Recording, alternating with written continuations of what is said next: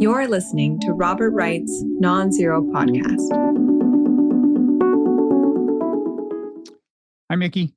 Hey, Bob. Hey, what you got there? Is that like banana nut bread or what? What it's is a, that? It's a cake, Bob. What kind of cake? Oh, is it carrot cake? I love carrot It's cake. It's a cake. Uh, I don't love seeing people eat carrot Um, cake. Uh, give us give us a break. oh my here. God, this cake isn't baked, Bob. It's all God. liquid inside. So wait, half baked. What are we looking? Well, uh, give me another clue. What are we What are we moving toward here, They're Mickey? all- we're talking about the election, Bob. The all these commentators it's not commentators are fully saying baked. It's not all the fully baked. commentators are saying the cake is baked. It's over. No, The die is cast, no. and it's definitely not cast. They're wrong.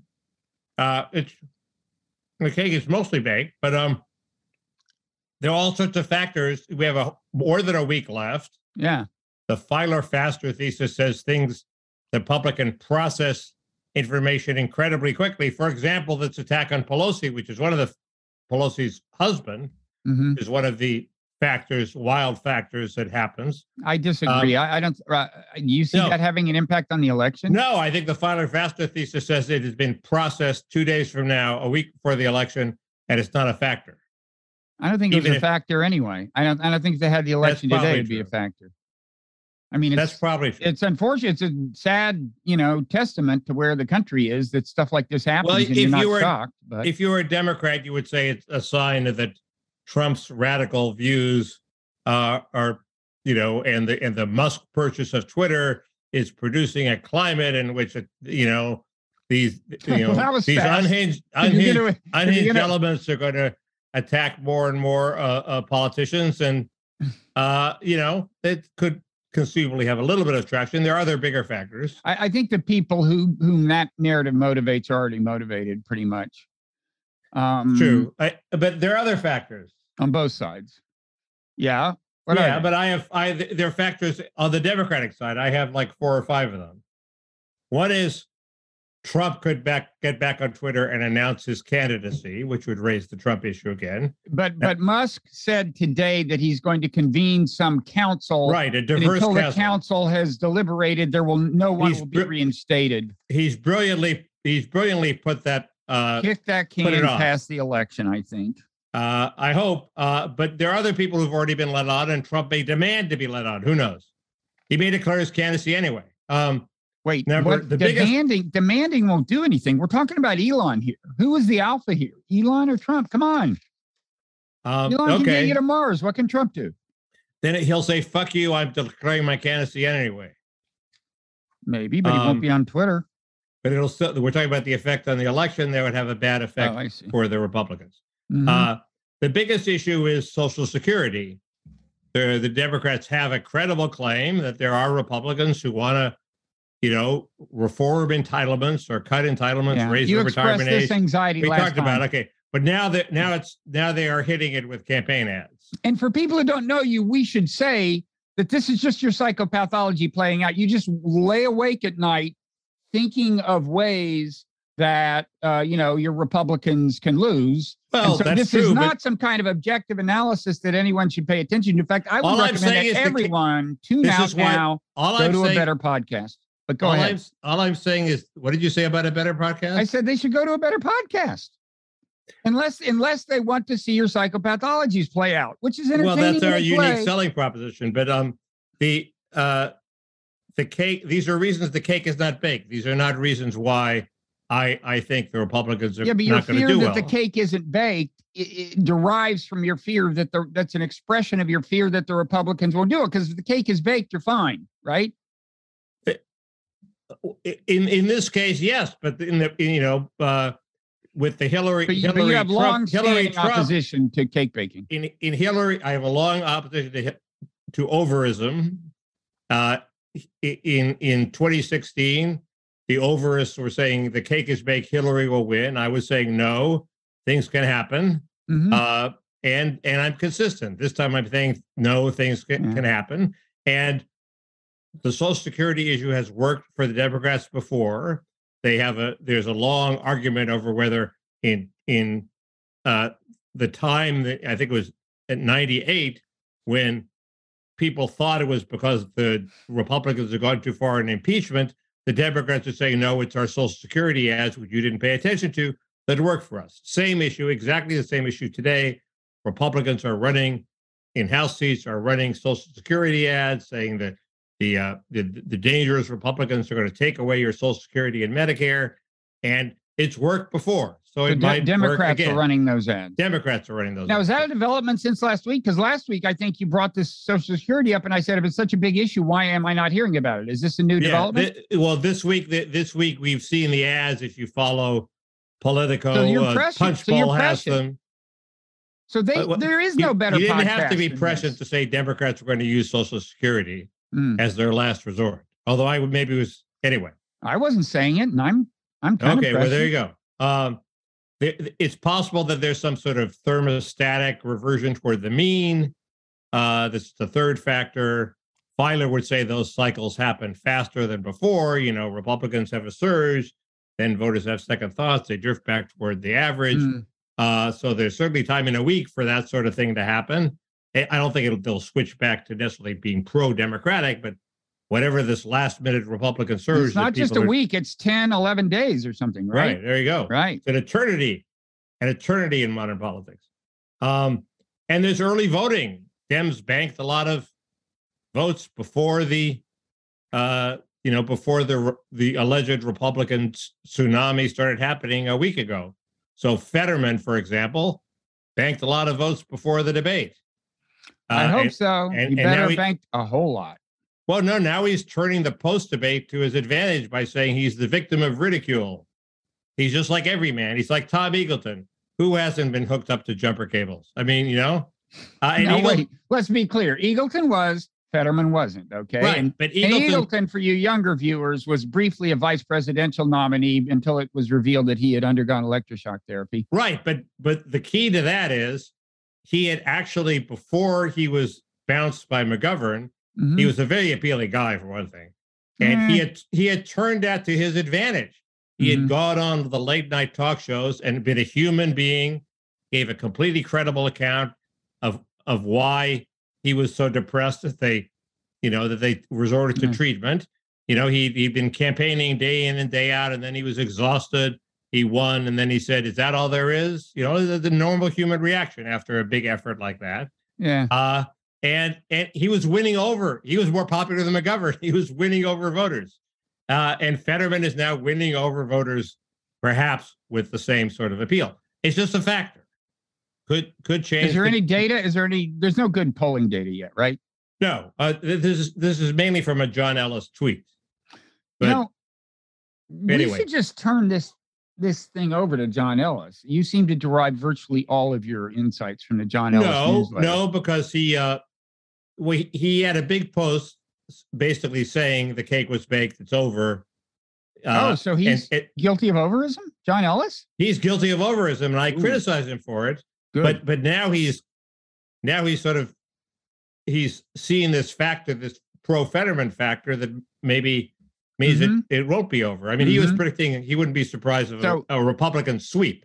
so his uh, overism is over. Is that right? His overism is over exactly. Um, Excellent. Good work. and but he cited Mark Halperin, who was even more overist than he was, was saying, you know, we can see this tsunami coming in and it's already leaking into our homes, and the Democratic consultants are panicking, and they'll tell Mhm. you in private we're going to be wiped out. And but of course, the Democratic consultants may not have heard of the Feiler Faster thesis either, so they may be prematurely saying it's over because you know, and they want to curry favor with a guy like Halperin. So hard as that is to believe, so. Wait, I uh, thought he was disgraced. Is he back? He has a Substack, Bob, Mm, where he's he's saying it's over.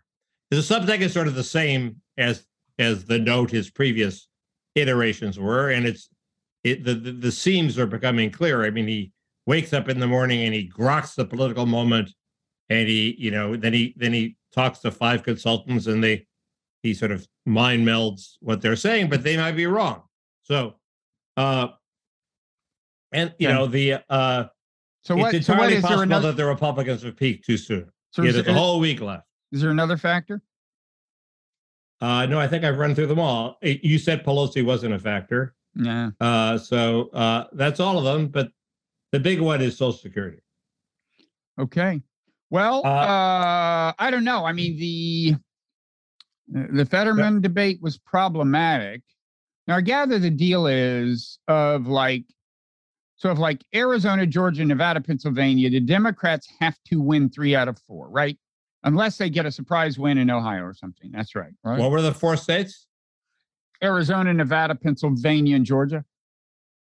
I think that's right. Um, So but you know, they, they they could also get a surprise win in Utah. I don't think Hmm. so, but But no, they can't get one. They can get beat, you know, Bill Kristol's uh, neocon proxy in Nevada, who who is not a Democrat, who says he's an independent. And you- you uh, think if it's 50 49, he's not going to vote with the Democrats? He's going to vote with the Democrats. well, the things I care most about, of course, the things I care most about, you can't count on Democrats to support anyway. So never mind. I I, I retract the whole thing. Uh, the the um But it, and there could be a huge there could be a huge Republican sweep if if if Bennet goes down in Colorado. is that a chance? Oh yeah. I mean, it depends how off the polls are. The polls could be off by five points Why aren't the And- polls ever off in my favor, in favor of the Democrats? Why is that? because it's Republican voters that don't talk to pollsters Yeah, but wouldn't you because think they they know they're part of the liberal elite. Wouldn't you think pollsters in perennially trying to correct for last time's mistake would eventually overcorrect and give us a pleasant surprise? You would think. You would think. But the but the the, the short the short term uh, dynamics, of course, are to please the left with polls showing, hey, you know, it's not that bad, or hey, the abortion issue has worked in our favor. So Which brings the short your, term seems to overcome the long term. your- But yes, I would. The, various pollsters have said, I think on the right that they- just they they they've run out of ways to try to compensate for it, aside from arbitrarily adding five points to the Republican total. So anyway, the the Fetterman debate was pretty painful. I, I only tuned into about five minutes at the end, and I couldn't take it. The uh, it seems to be the thing he should have said early on, which I gather he didn't, because I heard a snippet of the the way he did prepare the ground by saying, you know, you've heard I had a stroke, I was knocked back down, I'm getting back up, like so many people in Pennsylvania, and so on. Seems to me he should have said, if he didn't, like, but I'll tell you something, I am a lot better than I was four months ago. And four months from now, when with your support I can take office, I will be a lot better than I am now. I guarantee it, or something, right? Shouldn't he? Shouldn't he have gotten them thinking trajectory of improvement, extrapolate? I agree. Or maybe he could have said he'll appoint a diverse commission of doctors who will rule on his fitness before he takes office. I don't think that's the way to no, go. No, that wouldn't work. Uh, but that, uh, but um, yeah, that would have been good. Uh, I didn't watch the debate because I Why like am I, said, not a highly paid consultant then? Uh, I don't know. I think you have nobody to blame but yourself. It's a marketing problem. You're you're pursuing these dreams of empathy when they're two clear paths to you becoming very very rich. And those are? Start a religion. Number Uh, one, I don't think I'm going to type. What's the second one? become a political consultant. Oh, you're right. Well, it's time for that. And you have empathy. You have too much empathy for your opponents. Though. Cognitive empathy doesn't know. You're see, you're even you're confused. Uh, no, I know that's wrong. Because you have a logical understanding of your opponent's point of view, you can beat them more thoroughly. Exactly. In There fact, last issue of Non-Zero newsletter, although by the time people hear this, today's will be out, was about uh, Hitler and Putin and showing cognitive empathy for him. Doesn't mean sympathize. Well, does it mean sympathizing with him? That was the question I asked. Uh, And answered. okay. Um, the, uh, the I think Ron Rosenbaum wrote a whole book trying to have cognitive empathy with Hitler Did he? Yeah. I should read it. called Understanding Hitler. Really? It's supposed to be very good. Yeah. I should have him on my podcast. Uh, I could live to regret that, but yes. Okay. Yep. Who's the guy who uh, Lou Gehrig substituted for? You know that story.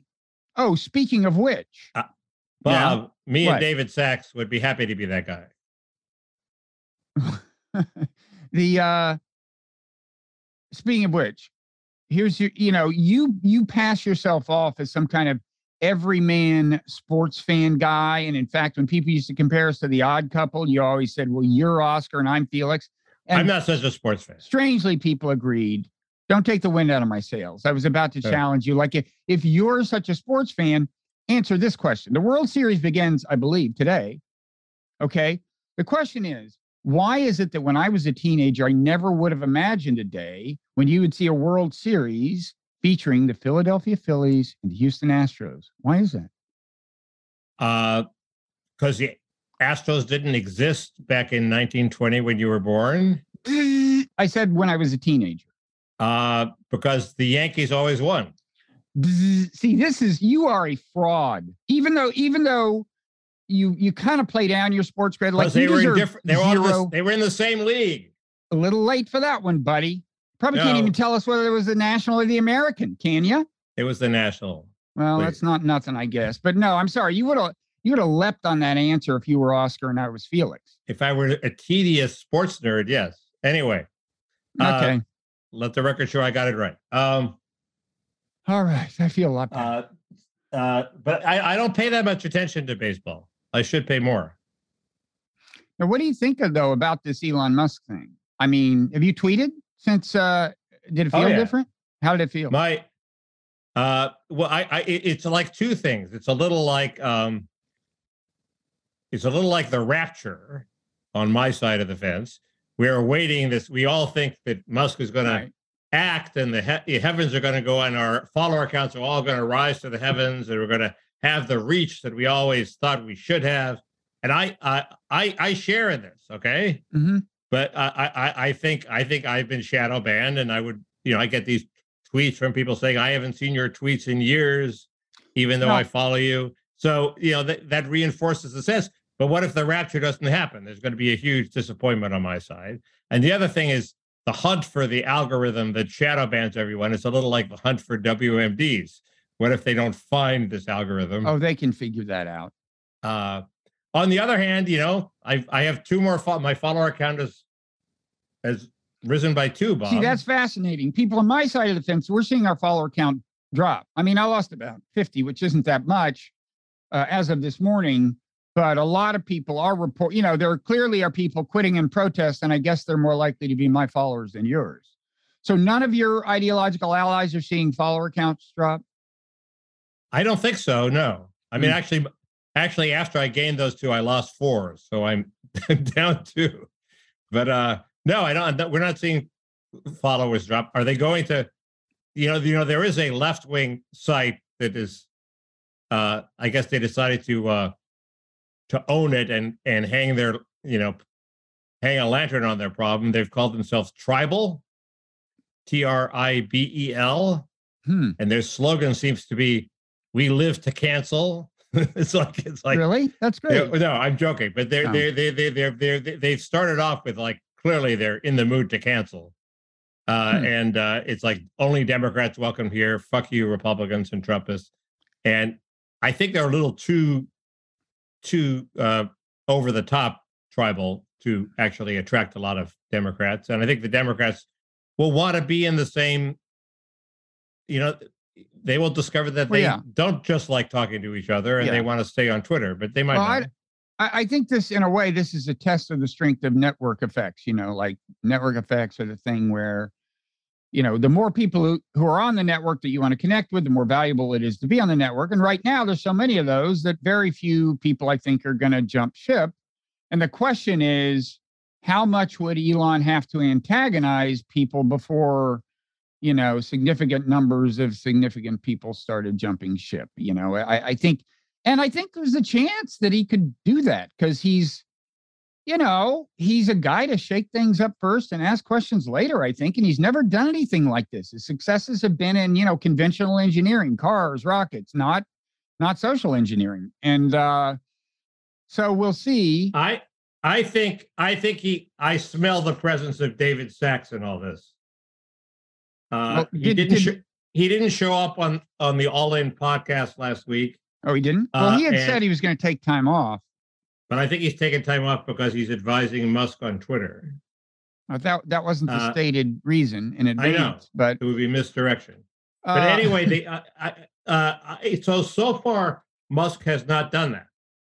He's been quite neutral, and uh, and I think he, re- shit. he realizes he realizes that if he pisses off the left too much, uh, he, he's going to have a depleted asset. It is not going to be a Well, here, open he- public square. Yeah, we'll see. I mean, the other weird thing is like Twitter is now owned by somebody who is a troll. Let's face it. I mean, I mean, he just he just goes on Twitter uh, to fuck with people's heads, and we'll see how whether that stops, and if not, whether it drives people nuts. I don't think it'll drive people too nuts. I find it entertaining, but it's different from Dorsey. Dorsey was on Twitter. He said some things that people didn't like, but it wasn't his mission in life. Um, the uh, the thing that worries me is the is that he he he will not shake things up enough. And and here's what I mean by that. You think you've been shadow banned? I think you're wrong. I think you have my problem, which is that you don't have a blue check mark. You're not authentic. You're not verified or whatever. Uh, uh, and that you know, the verification thing is a completely indefensible policy. Uh, all you those know, people, all those people who put it in place are about to be fired. Yeah, but here's the thing I don't think Musk can afford to suddenly deconstruct the, the verification policy because the people he most wants to keep on the platform want it to stay. Because I gather that, uh, that, that there's this crude thing where um, if you're verified, I think maybe it's even the default. In any event, I think it's a possible setting. I'm told. How would I know? little old lowly me, but I'm told by people who know people who are verified that you you can uh, it is either set by default you can set it so you only see the tweets of verified people that's why you and i are fucked and i and and i don't think we've been shadow banned i just think and and let's just review the process okay this is so crazy originally it the point of this was for people who actually had people imitating them they were so famous they had people pretending they were them. And then it slowly became this thing where, well, if you're kind of important in certain ways, doesn't help to have written books, by the way, or have had New York Times bestsellers. I mean, that doesn't count at all. But in the ways that Twitter deems important, if you're important, then you get verified. And so then it became just this class system, this two tiered class system where Twitter decides who the important people are in America. And that's all it is. And that actually, when you think about it, is more pernicious than any of this cancellation stuff in the aggregate. I mean, they are choosing America's elites. And right. that, and, I, I and I doubt Musk will have the nerve to fuck with it. Well, he might even go in the opposite direction, although I don't know if it is the opposite direction, but actually create a higher tier and try to make people pay for it. Now that wouldn't well, he said that, that. that that yeah, that wouldn't mean that that wouldn't mean that you're an American in America's elites. So that would actually be less pernicious because anybody could presumably pony up right. two thousand dollars or however much it costs to be in this elite. It's like so, being published by vanity press. Yeah, it's like the doors of the rich are open to rich and poor alike. Uh, so you uh, should just start at least charging these people. Just say you you want to stay, a, you know, be ashamed if something happened. Your blue check that'll be twenty bucks a month. I think I think David Sacks will steer him away from error in this. Uh, Wait, what is the error? What is error? The error would be creating more and more elite, uh, creating social inequality on Twitter where there are elite tiers. Well, that would be a moral three error. tiers, three tiers instead of two tiers. Okay, there should be right. there should be one tier, and if you prove that you're the person who's named, then you get a blue check that says you're the person who's named. But what I predict Elon Musk will be afraid to do is just abolish the fucking system, which makes no sense. And if he's really as idealistic about Twitter as he says he is, it's the first thing he should do. I think he might do no that. sense. We'll see. And I, I also I do th- a, and, and two quibbles. I do think I'm shadow banned because why are all these people saying they never see me on their feeds? Because they have blue checks. They don't have blue checks. Name somebody who doesn't have a blue check who never sees. You. There's a guy I, I, just I just retweeted him. There's a, there's a, guy who doesn't have a blue check who said, "I it's weird. I haven't seen you for years." Uh, hmm. And and the other thing is, uh, well, I don't think the blue check thing is totally impervious because I I got to actually. There was a heartening. Uh, yeah. Was there an earthquake in your neighborhood? Uh, there was a near disaster, but it was it would have been not an earthquake. a cup of coffee, maybe uh, would have been the, the computer. Don't I don't want to get into my tech okay. woes. Okay. Let's but, just say that. Now, but, the, but the, the, anyway, the, the Maggie Haberman was clearly pissed off by something I tweeted. and That's a compliment. uh, and and uh, she has a blue check mark and I don't. So somehow she got wind of what I tweeted. hmm Uh, now the my- the whole purpose of me tweeting is to get read by people like Maggie Haberman. So uh, uh, I took that as as a sign that the blue check mark paywall, not paywall, the the wall of blue checks is not impervious, Impermeable. impermeable, and they and they um, and she has all sorts of other defenses. She has a list of preferred people, so she doesn't really see everybody who comments Yeah. on her, and et cetera, et cetera. No, it can happen. But uh, I mean, first of all, she may have her settings. She may have intervened and or, or whatever, and maybe they're not default settings. Maybe I'm wrong, but there is something in between shadow banning, banning and the blue check problem, which is there was just the algorithm. The person who said they never see you anymore, they probably went six months without liking or retweeting you, and then the algorithm says, "Well, you're not very interested in him, right?" That that's a whole issue too. Bob, every indication or the Twitter was permeated by left wing bias. Uh, they, they, I mean, it, it, it- it's Wait, you- indisputable. Look at look at what this this this woman who just got fired did. I mean, they they're they're, you know, she s- suppressed the Hunter Biden thing. She uh, banned Yeah, a whole at- lot of people. I mean, she was, At that was in- level, but you know, well, she was in charge. She made the Uh, final decision. I mean, we'll see. The She good made thing the about final decision on what the algorithm did. The I'm good sure. thing about Elon Musk is if he goes in and he finds that there was all this shadow banning, whether it was algorithmic but implicitly anti-left or whatever, I think he'll tell us. Yeah. He'll- he'll- supposedly he brought in a bunch of Tesla software geeks to look for the look for the WMDs. mhm. Uh, you know when he showed up. So we should know very shortly, I would think. Yeah. Anyway, uh, Anyway, that's uh, my I- that's my fear I await the rapture. that the blue check marks will persist, or else that uh, they'll come up with a new criteria that recognizes our worthiness. that would be right? bad. Well, it's also unlikely. Uh, they they should. Uh, they, they- yeah, they should be Amer- American and egalitarian about it. In Yep. the, if- if But, it- but it's un- risky. It's risky. they should be the opposite of that guy Justin Smith who is who who's starting this outfit Semafor who always wants to hive off an elite class that he can charge advertisers more for reaching. It's too bad that Ben Smith has fallen in with this guy. Let's save that for the parrot room. Your Ben Smith trash talk. no, Um, it's that I've had it in for Justin Smith ever since he gave that incredible party for the Atlantic where The the, Velvet the elite the elites elites got the party on stage and the non-elites got to sit in the audience and watch the elites party on stage. yeah. And Okay. he thought that would appeal to them. So you can do both both Ben Smith trashing and Justin Smith trashing in the parrot room. I've now done Okay. it. Done. So uh let's see. Why so are you the why are you the parrot cop, man? well, you have we have Let me go have, off we on my have, we tangent. have you have lit into Justin Smith for that on multiple Right. occasions before was on this very tangent. podcast. It was yeah, it was quick. You I was you were admirably succinct. You've you you've said a few things about uh, cognitive empathy that have come up once or twice. too. Name one that's come up twice. Name one. NATO. Putin seems to be annoyed that you we didn't rule out Ukraine joining NATO.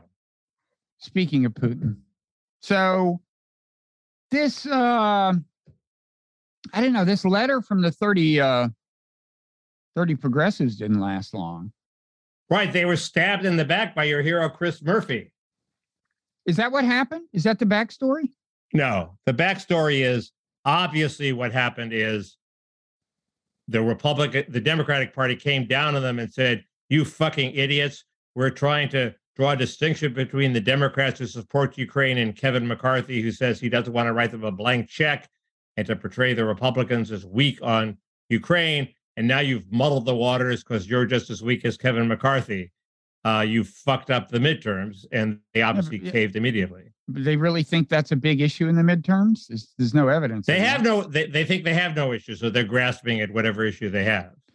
Yes, I- they, yes, I they also- tried to make a big issue of the blank check. I also Mark. wonder if the uh, so first of all, the letter it had all the caveats. You know, it was like we support arming Ukraine, We do not support any peace deal that doesn't have the support of Ukraine. But once you said those two things, and basically the rest of the letter actually doesn't have much practical meaning if you take them literally. But anyway, the rest of the letter is, but still, you should pursue diplomacy, possibly a ceasefire, and so on. Um, it wouldn't surprise me if the Biden White House didn't say to them, you know, come on, we do plan to negotiate eventually, but you're undermining our negotiating position if you signal to Putin that there's weakness right. here in America or something, right. weak, weak, weak support for Ukraine. And, and here's here's what Chris Murphy did to your friends at the Quincy Institute, who obviously helped draft the letter. Which I agree, the letter was completely reasonable. is it obvious actually, that is it? I, I suspect a lot of anti-war groups were involved okay. in the drafting. Anyway, but, uh, he was. I've seen him cited, but uh, anyway, Here's what Chris Murphy wrote Ukraine there, is his hawkiest issue, but go ahead. There is moral and strategic peril in sitting down with Putin too early. It risks legitimizing his crimes and handing over parts of Ukraine to Russia in an agreement that Putin won't even honor. Sometimes a bully must be shown the limits of his power before diplomacy can work. Uh, not that bad, but still. Well, first of all, again, I predict that they better hurry because I, I, don't think the wind is going to still be at Ukraine's back uh, after the winter. And really, know, why? Because the, the, the mobilization is going to take effect. I mean, the big the big Russian losses have become come from a lack of manpower, and there's going to be more bodies in the trenches. And you know, also, I mean, they've taken the gloves off. I, I mean, the the uh, you know, they're, we'll see if they have the stuff to continue to attack Ukraine's power infrastructure, but it does uh, have at least some effect on the military because the the military logistics. I mean, its main aim may be to demoralize the civilian population. I don't know, but it has an effect on military logistics. Um, so you're saying that the Ukraine better hurry up with this uh, this retaking of Kherson. Is that the town they're they're, yeah, they're retaking? And it's long awaited. Everybody it's says it's about it's, to happen. It's the capital of that province. Yeah, better happen before the winter. Well, not it better happen before the sogginess. Apparently, you know, apparently the the sogginess sets in in kind of late fall. So I gather you may have a few weeks before that starts becoming a problem and you start having to confine yourself to paved and roads. Yeah. um, and uh, then after that there is the winter yes. And and you know last week we were trying to read the tea leaves and figure out if russia was going to abandon kherson city militarily. Apparently the answer is no. They're going to stay and fight for at least a while. Now a signal that they may think they're going to lose and eventually withdraw is that apparently they took potemkin's body out of uh wherever was buried. You know, he's he what you know who Potemkin was? Neither did I. I knew the phrase uh, Potemkin village, but you know who he is? Was he he's the guy who captured Ukraine for the Russians. Maybe. Also, a lover of Catherine the Great, something he allegedly has in common with a horse, but I digress, and we don't know what the real story my is. My grandmother, there. my grandmother wrote a fictional biography of Catherine the Great. What did she say about the horse story? She left out the horse. Uh, she, it was considered. I, I would have led with a horse, man. It was considered risque for risque for her time. Okay, so, uh, but but but but anyway, he, he's also the guy apparently who convinced her to annex Crimea. Does that sound familiar? And uh, and, and and and helped establish this whole idea of what is it, Nova Ruskia or Nova something. The the idea that southern Ukraine you know, has this organic connection to Russia. But anyway, right. So that implies that they maybe they think they're not going to be there forever. Well, uh, yeah, I mean, his, this idea of Novorossiya implies the implies the opposite. But the fact that they took his bones out of Kherson right. suggests that maybe right. they think they're not right. going to hold on to it. Anyway, um, the uh, so it looks like they're going to fight, and yeah, the U- Ukrainians better hurry. They've they, they've lost a lot of uh, people. I think the the casual, you know, the the offensive teams' casualties can get pretty high, and I think they've been pretty high. So we'll see what happens. I mean, what happened to these damn switchblade drones? It looks like Iran has a better version of those than we do, and they're way cheaper. And that's what Russia is using. Um, and uh, you know, I, I honestly, well, I think maybe we are outclassed in this one particular area. Wouldn't be the first time that our military industrial complex has produced an expensive weapon that doesn't work as well as the rough and ready weapons on the other side. Uh, the Kalashnikov is arguably a more reliable rifle than the ones we had Yeah. for a while. Uh, the uh, so uh, yeah, uh, that's entirely possible. The I, I guess I have two things to add to this. I think one is I, I have no beef with the Biden administration if they say, look, of course we're going to negotiate in the end. We want to do it from a position of strength. That's sort of what everybody thinks. Uh, that is not at all contradictory with the left wing letter, really. Uh, but if you talk to the the hardcore neocons, they will say, uh, no exit, no negotiations. We we we will keep the pedal to the metal until we win totally and let the Russians deal with their defeat on their own, deal with the total defeat on their own. If you look at uh, you know Timothy Snyder saying, well, the you know the Russians are going to have to rethink their whole identity. It's you know it's it, it's it's it's it can't be based on imperialism and thinking they can invade Ukraine. Uh, well, if we have to wait for the Russians to rethink their whole identity before we can end the war, the war is going to be going on for a long time. Uh, so the danger is not the Biden administration; it is, you know, the Pompeos and the and the Condi Rices and the et cetera, et cetera. And I think the Ann Applebaums who just want to go all the way and and and hope that uh, Putin is defeated. Uh, so there's that, uh, and uh, you know, and and and and, and you know, we we haven't we can't really think too much about what happens after after we totally defeat them, Mhm. uh, even if they don't use nuclear weapons. Uh, well, I mean, sec- you know, the official policy of the Biden administration, you know, is in effect, uh, yeah, let's let's take Crimea and everything because their official position is whatever Ukraine wants in terms of how far they go, as long as they don't invade Russia proper. And um, you know, that's why it's funny. The term blank check, you know, we talked about its World War One reference last week. Kevin McCarthy used it to mean basically we're not going to give them an infinite amount of money. But I think the more consequential blank check we've given Ukraine is to say, we will continue to support you as far as you go up to the up to the borders, including taking Crimea, if you can. And we will not coerce you into diplomacy prior to that. That's our Sure. official position. Now, as I have I have repeatedly said on this podcast, uh, I think that's uh, kind of crazy because well short of actually trying to take Crimea, you will you will you would start to. I mean, assuming you the Ukrainian army had the power to do this, and I suppose we have the weapons to give them that would enable them. You know, if we start giving them like hundreds of modern tanks and stuff, who knows? But assuming that uh, happened, assuming we gave them enough weapons for this to be conceivable, well shy of taking Crimea, you would become an existential threat to Putin's regime from his point of view.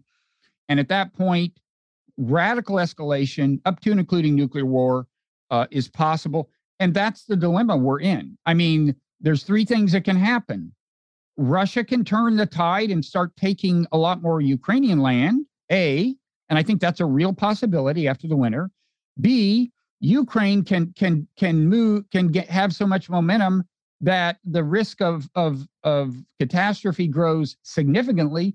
Or C, things don't change that much relative to where they are now. And and and if those are the three options, you kind of got to ask, well, why? What are we waiting for in terms of diplomacy, right? I mean, if the It's a good Ukrainians what is the what is the better option we're waiting for? You have to either lose Well- Ukrainian ground, increase increase catastrophic risk, or things don't change much. But the argue the argument would be that we're rooting for option uh, scenario C, where they both sides grind to a stalemate, and and they they expend all their you know right now neither wants to give up. In in a year, maybe they'll maybe they'll be ready emotionally to negotiate in a way they are now and Well, politically. So okay, that would be that would be the the hope, I guess. okay. Meanwhile, a whole bunch of new people will be dead and maimed, Right. and, and and And the, and- the idea that Ukrainians have a right to push us into a nuclear war is insane. Well, that's our policy. It, it, it really is. And and by the way, there was a. I mean, I wrote this up in today's Nonzero newsletter, but one thing I cited was uh, this piece in Foreign Affairs uh, by two people at Rand. Um, one of whom I think it's Samuel Charap, C H A R A P, is going to going to be scheduled to be on my podcast on Tuesday. But but they made they're the first kind of establishment figures I've seen who made an argument kind of like this. Although I know that that's long been his view, but I mean in terms of making it in kind of a journal article. Um, well, who, who are these people? There are two people at Rand. Uh, let's see, their and names. They, they, made this argument, I mean, the pro-negotiation argument. Yeah, kind of, and laying it out right. much the way I laid it out, like well, like you know, uh, Samuel Charap, C H A R A P, and Miranda, P R I E B E. This is the second point I wanted to make, which is I do not think the blob is unified. I think the blob is cracking. Uh, it's certainly true that, uh, you know, I, I was hanging out with some conservatives uh, recently, and they're starting to have grave doubts about this pedal to the metal, go all the way, no exit mm-hmm. uh, until we win strategy. And they're starting to sympathize with the Kevin McCarthy and the Jayapal position, which is maybe we should, have, it's crazy not to have negotiations. Why are we so, why, you know, why are we risking so much of our, uh, our interests on Ukraine? Do we care that much about Ukraine? I just think that that is happening among people who are ordinarily very susceptible to the hardcore law position. I also think if you look at Richard Haass, he's not all the, he's not 100% gung ho. He's the he's the pope of the blog, the Bob, the blob. Sorry. He's retiring though. He announced his retirement, and and and I just want to go ahead and throw my you hat. Think that's no accident. What? You think he's being kicked out for being soft on Ukraine? No, I think there's a groundswell support uh, of support for me becoming the head of the Council on Foreign Relations, and so he was in effect pushed out by that. I think Haass has a pretty uh, pretty clear sense of where the center of gravity is, don't you? Yeah, he's got a little bit. He, I think he thinks of himself as a realist. He's got a little bit of that in him. I would say only a little. He's pretty blobbish. Uh, the on the left, as I said last week, you know, blob blobbish podcast uh, featuring Tommy Vitor and Ben Rhodes had shown as I noted last week, signs of, of dissenting on this issue, saying Ukraine's interests aren't the same as ours. And God bless them, they stuck to their guns after this letter fiasco. And they kind of, you know, more or less defended the letter. They did it partly on pragmatic political grounds. That they kind of said, uh, don't let the Republicans steal all the votes of people who are skeptical of us. But that itself suggests that they're the, the, the way they read popular opinion uh, you know, this isn't Ukraine hawkishness isn't necessarily a huge winning issue. Right. I don't.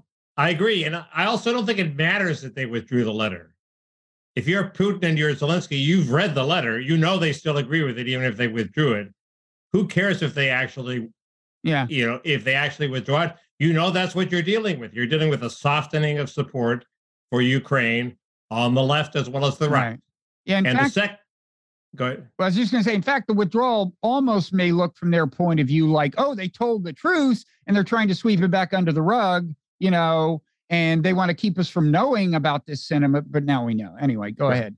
And the second point is there there are people on on on the neocon side and the the sort of Bill Kristol side who are saying, well, the you know the Jayapal letter, they uh, you know they they were dissenting from our the course of the war, but they're doing it for very different reasons than Kevin McCarthy and the Trumpist right.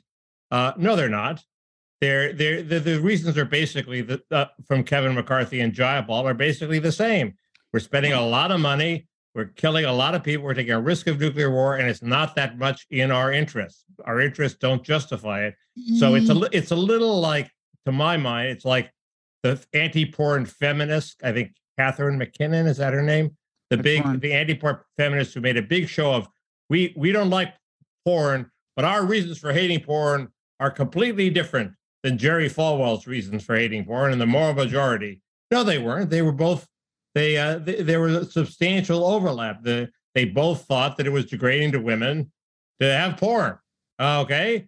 They were there were there was they had more in common with Jerry Falwell than they were willing to admit.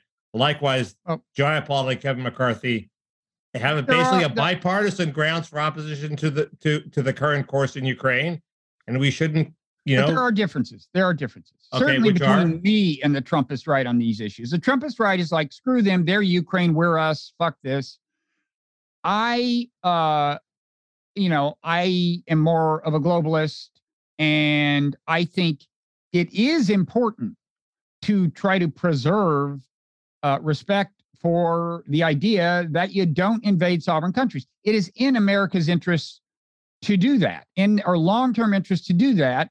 Unfortunately, A, for the reasons I just laid out, it's just as a practical matter, the risks associated with rolling Russia all the way back are unacceptable. But but more than that, the fact that we have ourselves undermined the norm of respecting the law against transborder aggression has has reduced the value of reinforcing it here you know and it's one reason Oh. you know putin just gave a speech this week appealing to like the global south and the various people who hate america and there's a lot of them and one reason is they see this hypocrisy well, hypocrisy is bad, but that, that that doesn't, you know, it's the tribute that vice pays to virtue. Doesn't mean the virtue is not worth pursuing. no Or, but uh, again I want to be clear i'm making a kind of uh, you know maybe rigorous is too highfalutin a term for it but i am saying that the actual practical value of reinforcing this norm by driving them back to the borders, if we could do that, is lower. The practical consequences of less value now than it would be if we had respected the norm and not done Iraq, Kosovo, exceeded the UN mandate in Libya by going for regime change and shit like that. I'm, I'm making a, a, you know, this is an analytical point. Well, I'm, sure, not, I'm not just saying hypocrisy is bad. I'm kind of explaining why hypocrisy is bad. You know, you you you you it does uh, re- hypocrisy that is uh, you know revealed does have the effect of undermining a normative system and reducing the value of the future enforcement of Sure. the norms. Sure, and it, uh, but on uh, first dealing with the first point, it, it, saying that they're Trumpists who don't believe in any international rules and uh, et cetera, et cetera, and America first, and uh, you know, uh, even onto Fortress America. That's an argument with them, and that's a, that's a that's certainly a part of the Trumpist coalition. But that's not an argument with Kevin McCarthy. McCarthy's just saying we don't want to write him a blank check. He they, he supported Yeah, I Ukraine don't, I in the don't past know. he he gave a statement very similar to the the left wingers saying, you know, we've supported Ukraine, but we don't want to run write him a blank Yeah, check. but if you so so it, it, it's unfair to tar him. It Well, might might be applicable might be applicable to Rand Paul. well, exactly. He's talking about the whole Republicans constituency, which does include some of the sentiment I've described. Who's talking? McCarthy. McCarthy. He's talking about why in Congress, you know, you're not you- you're going to get a certain sentiment, and I'm saying some of that sentiment is of the Trumpist kind, Right. where it's like, screw us, we're going to break all the laws we want, we're going to assassinate Soleimani, we're going to do this and that. We don't give a shit, and we don't give a fuck about Ukraine.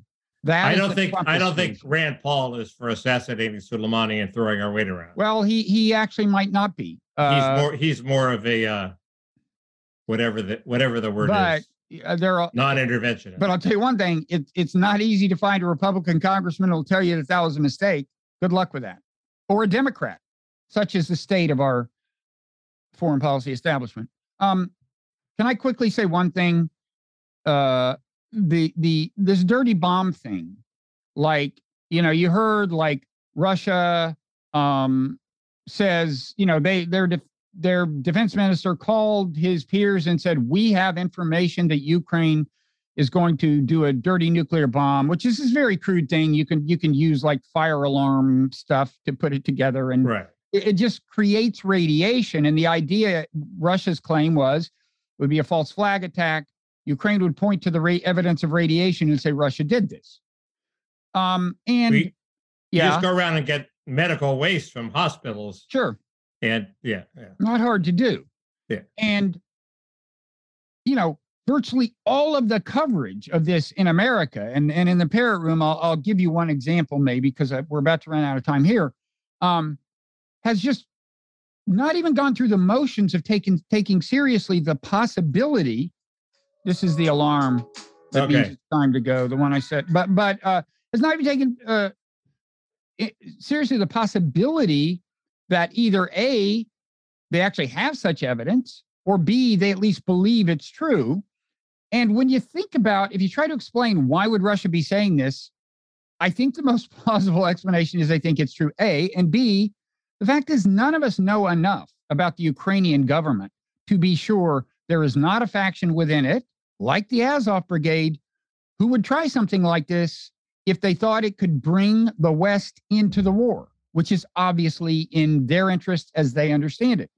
But the entire American media is just starting off with a premise that's been they've been instructed to obey by the Institute for the Study of War, which they've all taken as like the arbiter of truth, which is that this oh no, and and I should say the whole blob it just happens automatically that that you reflexively dismiss uh you know everything Russia says, and I think we need to take more seriously the possibility that some of these things are true. I will talk uh, more about that in the parrot room. Um, why would uh, why would they want more U.S. intervention? They're doing pretty well, and uh, and uh, if if if the U.S. actually intervenes on the side of of Ukraine, then it becomes World War Three, and Ukraine might just be wiped out. I mean, it, it's it's it's uh it seems to be a, a bad move. They they they want a few well, more weapons, but they want I think they would want well, us to first of all stay out of it. First of all, remember the perception that they're doing really well on the battlefield now is mediated, you know, by Western media, by, which by basically does does well, yeah, and a bunch of other They basically do public relations for Ukraine. They know better. They they know. Look, the Putin's mobilization, from his point of view, it went off okay. Have you heard about any big demonstrations in Russia? He could drum up another couple hundred thousand if he needed to, probably. And they're aware of that. They're aware that Russia has escalated and is now going after their infrastructure. And they're aware of the casualty numbers that they are refusing to release. Uh, uh, and and and and they're aware that you know they're aware of a lot of things I think that are not really coming through, and that's speculation. But they know that this is not. They do not face assured victory here. If you read The Economist, Russian elites are already having grave doubts about Putin, thinking about a successor. They're aware of the brain drain of people fleeing Russia. I think they're they're mainly going to Serbia now, bizarrely, uh, not so bizarrely, uh, and uh, and and that uh, so that you, the Ukrainians may think, well, this is one mechanism that might actually end the war if mm. Putin starts to worry about his uh, his foothold with the elite. Oh, we can we can talk about that. Uh, the, the I mean, the final thing is though they're I don't mean they're imagining let's turn it into World War III. They're imagining let's get the US to give us a bunch of tanks or something, right? That's what they're and I'm not saying they're doing I don't know that there's that that that anyone anywhere in the government is planning a false flag attack. I'm just saying it's crazy for us to reflexively dismiss things like this when everything we know about war, human nature, and politics suggests that things like this happen in the world. Um, and I don't, and, I don't quite believe it, but I wouldn't dismiss it. I, am not, I'm not saying it's true. But remember, Mickey, we now know that according to the Biden administration, uh, the Zelensky government planted a bomb in a car driven by a woman in Russia uh, with the goal of either killing her or her and her father. We don't know which, but it was because of their expressed political views, and they're in Russia. That's pretty wild, you know. But that wasn't a false flag attack. Well, it was in the sense that they didn't own up to it. Uh, and yeah, some, but they, they, were they were they were killing their enemies. They weren't. Well, actually, there was some attempt attacking to, themselves. Uh, there was some attempt to depict it as indigenous in origin. I, I'm not saying it was a false flag attack, Mickey. I'm saying, you know, and the Biden administration said we don't know if Zelensky was aware of this, and uh, you know, we, we the idea that you know Ukraine, wait, they're us, right? They wouldn't do bad things. We don't know. We, you know, first of all, uh, if you're in the situation they're in, it's not a bad thing. You want as much support as you can get, and and I think you're you have a right to feel desperate when you've got uh, bombs raining down on all of your electricity generators, right? Um, and and and various other things happening. So right. it's not like an indictment of them that this is possible. But, but it's also it, it's also true that a dirty bomb would be, you know, Putin is looking for something that would be an escalation but short of using a small tactical nuclear weapon, our dirty bomb sort of fits the fits that slot, right? So it's Okay. a logical This is a logical step for him to take. this is what I want to pursue in the parrot room is like, what is the scenario whereby it's Russia that would do this, which is the counterclaim that Russia is preparing the ground to do this themselves. That's the counterclaim. I want to examine that logic. So, what do you want to talk about in the parrot room? Okay, well, uh, first you uh, I last week, and I think it was in the parrot room, you accused me of getting a poll wrong, where I said immigration was the number three issue. I withdraw I- the accusation. Uh, I was expecting a very gracious apology, and I no, I'm not doing it graciously. why not? That's just not in me. That's my problem. Yeah. Doesn't your Buddhist doesn't your Buddhist training tell you to be gracious? It, it tells me to be equanimous, and I'm feeling perfectly still and calm right now. okay.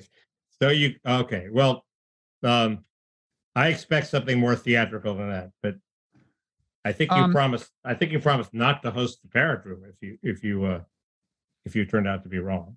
Did I? I'm willing to You take the night something off. Something like that. You promised you- something dramatic. you proposing I take the day off? I'm game. I I I I'm proposing some dramatic groveling. uh, Rending of garments? Rending of garments? The renting of garments is good. The the the gifting of huge sums of money, uh, you know, liquidated damages, all accepted. Um, what do we have to talk about? I, we have to with the Sunak administration. He did something dramatic, which we can talk about. Uh, uh, also, Luc- are we allowed to just pronounce his first name Richie? That would be easier. Go ahead. What else? did I mispronounce Sunak? How hard is No, it? no, no, no, no. I said, never mind. Um, uh, I mean, just because he's rich? No, his first name looks kind of like Richie, but you're not, but that's not the pronunciation. Uh, what is the pronunciation? Something like Rishi, I think, or I don't know. He is rich. Yeah. He's super rich. He's super rich. Um, uh, uh, and short. Something he has in common with Putin. He's he's too rich and too short. Watch out, Uh, Ireland. Um, uh, Lucianne Goldberg died, and I have a few things to say about her. She was in a a fascinating figure, and if Hollywood wants to make a movie, they should make a movie about her life. Uh, yeah, I had forgotten about the connection to what Linda Tripp or something, but we can talk about this. Um, th- there was uh, and, and and and she's she's uh, Jonah Goldberg's mother, so our condolences to him. Yes, uh, and I'll have more to about more to say about that. Uh, there's uh, an unconvincing argument that uh, there's this big case involving the independent state legislature theory, and I'm not completely up to speed on it, but there are these people who who claim that it's not really as creating the threat to democracy that uh, people on the left claim it is. And these are not people on the right so much as law scholars who say, uh, thanks to a lot of leftish legal doctrines, the state legislatures can't really go berserk and throw a close election to the Republicans. And I'm not quite convinced. Uh, and there's, uh, you know, there's um, a bunch of life lessons Bob, that uh, that that uh, seem to be obvious uh, on ways to live and live a better life that are sort of coming together, and we need to give them a name. Uh, and and uh, Hmm. Intriguing. the the I, I have I, I've been driving a, a lot, uh, and I've noticed everywhere I go, there help wanted signs out. If you get lost, go off the beaten track. You wander in a, a warehouse area where there are factories. Uh, they all have signs saying "We're hiring." Okay, yeah. uh, it's hard to square that with the uh, "We're about to be in a huge recession" uh, argument, and uh, it also raises a, a perennial issue about uh, inflation and wages that I want to raise again. Uh, so, in other words, I don't have much to talk about, but we'll keep it short. Okay, uh, I want to talk about the aforementioned dirty bomb scenario. I want to talk about uh, Xi Jinping and China. I want to say something I promised to say, address last week in the parrot room, failed to, uh, and also talk a little about this podcast I've been listening to about Xi Jinping. Can And ex- uh, Can you explain the Hu removal? well, I, I, let's talk about the Hu thing. Okay. It's Okay. it's I, I I think there's been a little little overreading of that. I mean, I think no no particular reading. I just think we don't have a clue as to what happened there. But um, but I, it's weird enough that it would be interesting to talk about. Um, I want to talk about. I said something last week. I don't know if I said it here in the parrot room. I took a little shit for it in the parrot room comments. I think somewhere I predictably took shit when I said uh, I think uh, reports of Russia involuntarily uh, moving uh, moving people who don't want to be in Russia to Russia have been overblown. By that I mean I think the extent of it has been exaggerated. I want to um, I want to talk about what I mean by that, what evidence I have of that, and and I want to I want to say now what the general why that matters because I think there, there, there are people who like if you say things like that, they just can't come up with an explanation for why you would keep saying things like this if you weren't just out to defend Vladimir Putin. Oh, that reminds me, Joe Cirincione's. I want to say a little more about Cirincione's uh, claim that there is a quote pro-Putin axis in America of that draws on all you know right, left, center. Um, but uh, they can't. And I so I want to explain like why is it you would say things like that, and and the and and the reason is, I think just as there is danger in underestimating evil, the magnitude of the badness of things doing, there's danger in overestimating. It's like you certainly wouldn't want to uh, not know in World War II that Hitler wasn't doing the Holocaust, because if you know that, you know he has to be stopped at all costs. At the same time, you wouldn't want to be fighting some somebody where you thought they were doing that and they weren't, uh, because that would uh, you know screw up your ideas about circumstances under which you were willing to settle for peace and so on. And Saddam not having weapons of mass destruction would fit that category.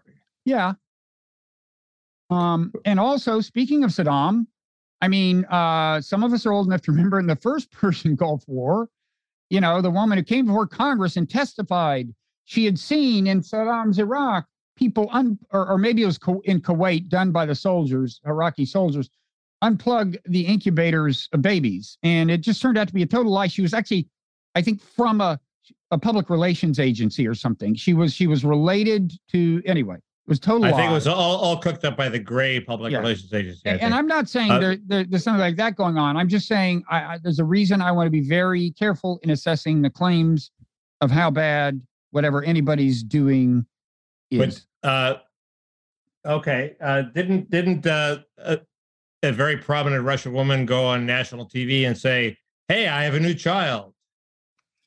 I, I want to a new Russian child. Oh, they're definitely fresh adopting in from kids. Ukraine. I want to talk. I want to talk about that New York Times piece on adoption, actually, on the adoption of you okay. uh, uh, of re- Ukrainian children by Russians, because that okay. that's an interesting that's an interesting case. The the other another thing I wanted to raise that I I forgot to raise uh, when we were talking about Ukraine was, I, I guess I don't understand what's in it this drive for victory and make Putin, make Russia reassess its national identity and the the people who argue for that, what's in it for them? Why why are they motivated to do that? Wait, to do which thing? To to to push for the humiliation of Putin. Oh, and ignoring negotiations until forever, basically. Oh well, until every last Russian soldier is kicked out of Ukraine. I mean, and we, and uh, and Putin is faced with an utter, devastating, humiliating defeat. Uh, we can talk about that. I mean, there's I I can you know if it weren't for the risks raised by pushing things that far, I, I think it would be great. Um, um, and I'll explain why in the parrot room. Um, okay. So anything uh, uh else? Anything? Anything cultural? Light? Anything light? Light and cultural? Not this week. Lucianne is sort of cultural. Not light though. In mm-hmm. light of not exactly. It actually is light. She was a she was a, a force of she had a lot of great gossip. There was even great gossip in her obituary, which we can go into. She was an early and important figure in the in her in the in the kind of blogish world. There's a good story that Carl Bernstein. I heard Carl Bernstein say about his interactions with her. Okay. Uh, so, but we will talk about that, and who knows what else. Uh, fun, fun, fun.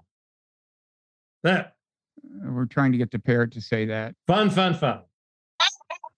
Yeah, that was kind of, a, I, I don't know, the parrot could maybe use some batteries. We'll fix that in between now and the parrot room. Okay. A week show by the parrot. Okay. Patreon.com slash parrot room. See you there. Okay. See ya.